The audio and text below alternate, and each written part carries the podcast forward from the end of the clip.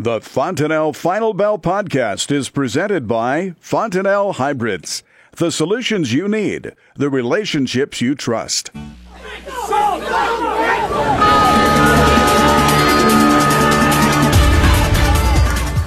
Good afternoon. Welcome to the Fontanelle Final Bell here on the Rural Radio Network. I'm Susan Littlefield. Jeff Peterson joins us from Heartland Farm Partners out of Lincoln. Let's look at these markets. Nice to see a higher day today on the trade and really some big jumps, especially in the soybean trade.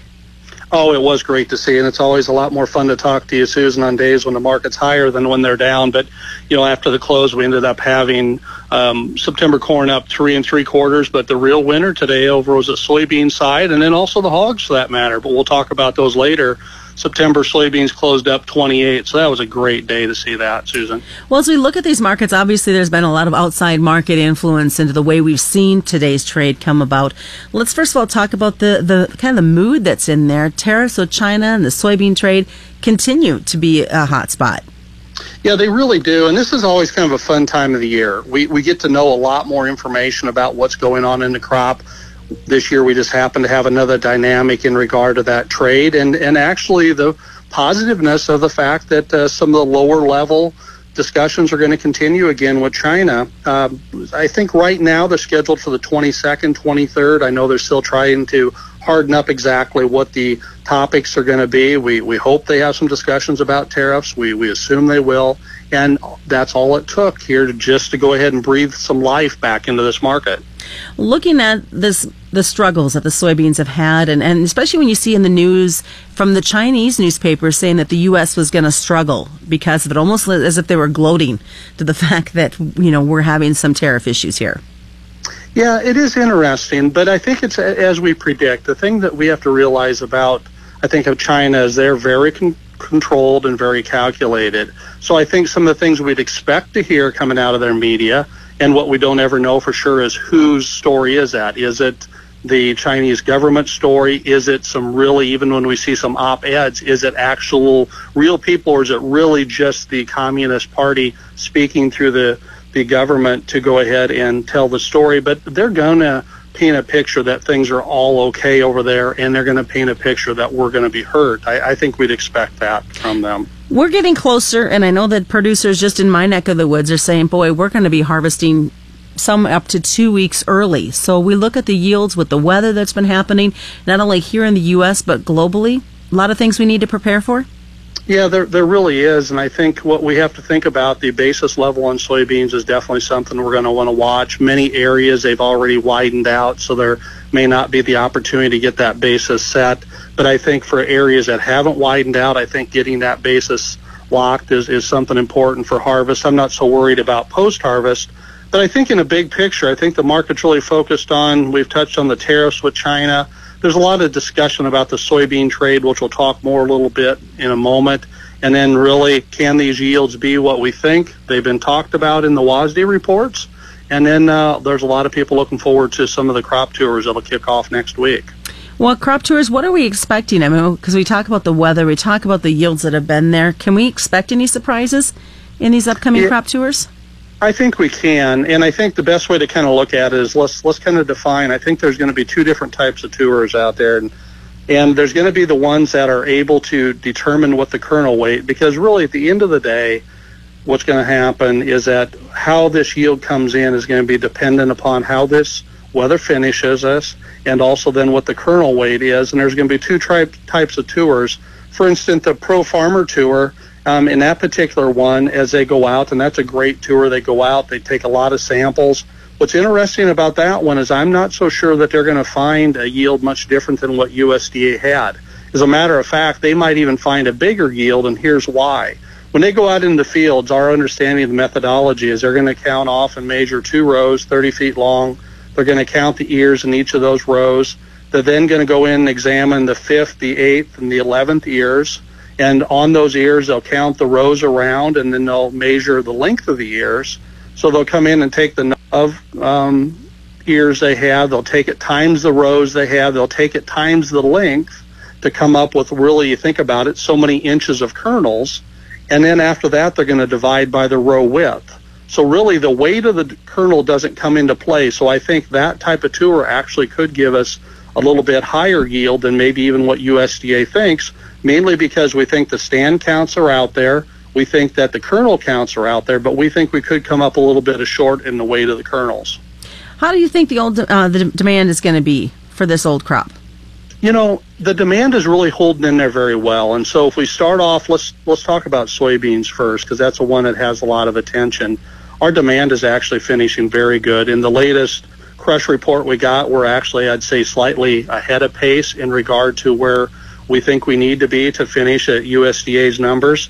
The export side had been an area where there'd been a lot of concern and a lot of apprehension with China not being there, what was going to happen. But as we'd expected, with the big difference in price between Brazil and the U.S., a lot of non-traditional buyers showed up, and we're actually finishing.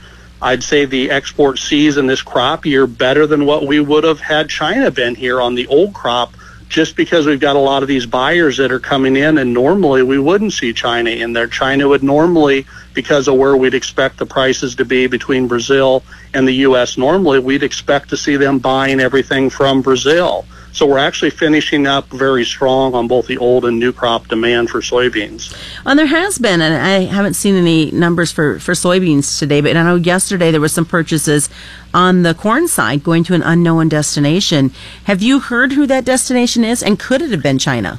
You know, that's that's exactly. It's possible that it could have been. One thing I think we're going to have to get used to in both these export inspections and in the sales reports, we've always in the past have thought unknown equals China. But since we end up having some new countries come in and start buying, I think we can't be so quick to make that assumption this year. I think some of those times it may not actually be China, it could be some other countries. So we'll just have to kind of put that into our memory banks as we go forward for those reports. Well, stick around, folks. We do have more of the Fontanelle Final Bell coming up here on the Rural Radio Network. More on the grains, livestock as well, here on the Rural Radio Network. Me. Welcome back to the Fontanelle Final Bell here on the Rural Radio Network. I'm Susan Littlefield, being joined by Jeff Peterson with Heartland Farm Partners out of Lincoln. Talk a little bit about this old crop corn. What are we looking at, Jeff? You know, the old crop corn demand is, it's been exciting to see the demand that we've had. It's, it's been a few years since we've had the demand this time of year, and it's really all because of the problems that happened in South America and Argentina and Brazil. But the old crop demand is very good. We're seeing very strong numbers on the ethanol side. Looks like we're on course to hit the, the demand projections that USDA laid out there. Feed numbers look good so far. And over on the export side, we, we actually have a continued um, supply of people showing up that wants our corn on the old crop side. And actually, as we jump over to the new crop side on corn, I'm really optimistic there also on the corn side, Susan. What about for when you talk about that optimism? What are you looking at? What are some key, you know, things that are jumping out at you that keeps that optimism in check? Yeah, I'd say if we we dig into the numbers, what we'd see is that we know that Brazil had some crop problems, and we know that Argentina had crop problems, and there are a couple major suppliers. We also know on the corn side, um, we're talking here, and Ukraine also had some issues, but you go one step farther. So we think about what's going to compete with that corn. Well, world feed wheat. We don't think about it a lot here in the U.S., but feed wheat's a competitor. And where's there been problems? Well, the Black Sea region's had problems. Looks like they're going to be down on their wheat production. Europe has definitely had problems. Australia's having some issues. And now we start talking about some of the problems coming out of the southern Canadian prairies. So our competing feedstocks have also had some issues. Uh, then we go forward and we say, well, what about the demand big picture? Well, world demand continues to grow. We continue to see that happen. And then the next thing that I like to take a look at is as you dig into those weekly export sales reports, we'd say, well, how are we progressing? And as we take a look at the corn side, we already on the books for the 2018 crop year, we have about 8.8 million metric tons. Okay, that compares to 5.7 million metric tons on the books last year. So our new crop sales already for corn for exports are up 54% compared to a year ago. So, how do are, or do you have any concerns when it comes to the new crop soybean demand? Yeah, the new crop soybean demand is one that I've had a lot of concerns about. But then I started digging into the numbers a little bit more, and I said, well, let's let's just take a look at this. So for the 2018 crop year, I we looked at what are the world's soybean exports, and and this number I haven't updated for the new WASDE numbers, but they're pretty close. So this is coming out of July. World soybean imports are about 5.6 billion bushels. China actually imports about 3.5 billion of them. But where I started getting and gaining a little more optimism is when I looked at the non-Chinese soybean imports, 2.1 billion. Now, when you hear that number, you might think, oh, it's just uh, 2.1 billion. But here's the important part, Susan. As we look at that, coming out of the August WASDE report, U, um, USDA had our exports, which would be the imports going to those non-Chinese countries, at 2.06 billion. The importance of that is that we actually can go ahead and still meet our export numbers and not ship one soybean to China. You say that, and I think that may give a bit of relief to producers knowing that we'll be okay in that regard if that market doesn't bounce back. Yeah, if that market doesn't bounce back, but but let me let me kind of add a couple things to that. That's not going to be an easy task. What right. that means is that we're going to have to pick up 95% of the non-Chinese soybean imports. Now, what are some of the challenges that could be out there? Well, some of those countries could have already bought in, bought soybeans, right? As a matter of fact, you know that's a common practice, especially like here to to go ahead and step in and buy. So they might have bought beans from Brazil already, but they could trade out of those beans. So I guess I still think there's a chance that we could go ahead and hit that type of level on the soybean exports. Do we have any world weather concerns? Yeah, there is a few out there, um, and I think as we dig into those, uh, Europe definitely is an area that's having some weather problems. So I think we should expect to see some smaller yields on the corn and wheat side coming out of there. Australia's definitely got an issue there. And we're going to want to continue to keep an eye on those southern Canadian prairies in addition to that. And the North China Plain, uh, they've been a little too dry. They've been a little bit too hot at times, so I don't think their production is going to be as strong as what we'd normally expect to see coming out of there. Lots of things happening on the crop side. I just briefly wanted to touch before we wrap up. We did have limit up trade in the hogs today. Good news for that pork producer. And as you and I talked before the final bell, kind of all being tied back to the NAFTA talk that broke probably during the one o'clock hour. Yeah, I think so. I mean, you've got uh, Robert Lighthizer coming out and saying, I think we're going to go ahead and get even closer to getting something wrapped up with Mexico.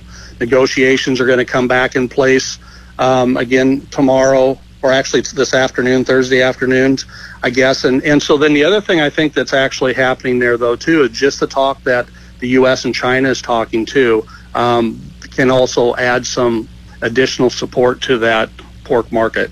Sounds great. What's the best way for folks to reach you, Jeff? Uh, give me a call at 402 366 4694. Check us out on the web at heartlandfarmpartners.com or follow me on Twitter at Jeff Peterson01. Thanks so much, Jeff. Of course, the Fontanelle Final Bell will be up as a podcast coming up after 3 o'clock this afternoon. You've been listening to the Fontanelle Final Bell on the Rural Radio Network. You're listening to the Rural Radio Network.